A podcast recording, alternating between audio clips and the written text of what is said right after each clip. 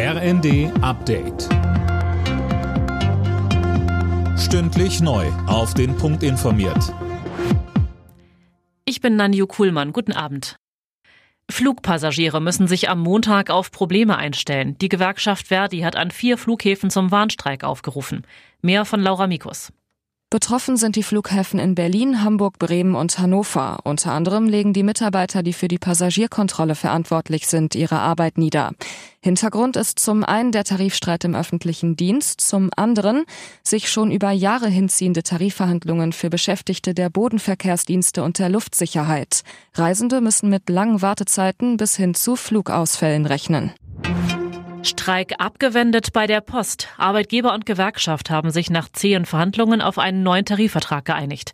Demnach gibt es im April für die rund 160.000 Beschäftigten einen einmaligen steuerfreien Inflationsausgleich über 1.020 Euro und danach bis März nächsten Jahres monatlich 180 Euro zusätzlich, ebenfalls steuerfrei als Inflationsausgleich.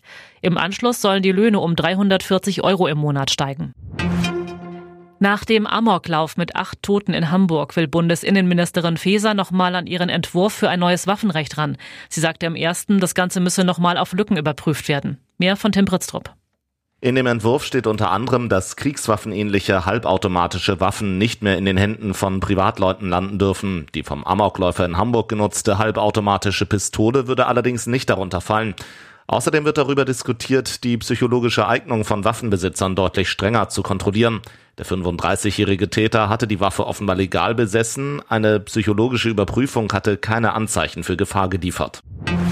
Schalke und Dortmund haben sich im 100. Revierderby 2 zu 2 getrennt. Bayern München steht nach einem 5 zu 3 Sieg gegen Augsburg mit zwei Punkten vor Dortmund an der Tabellenspitze der Bundesliga.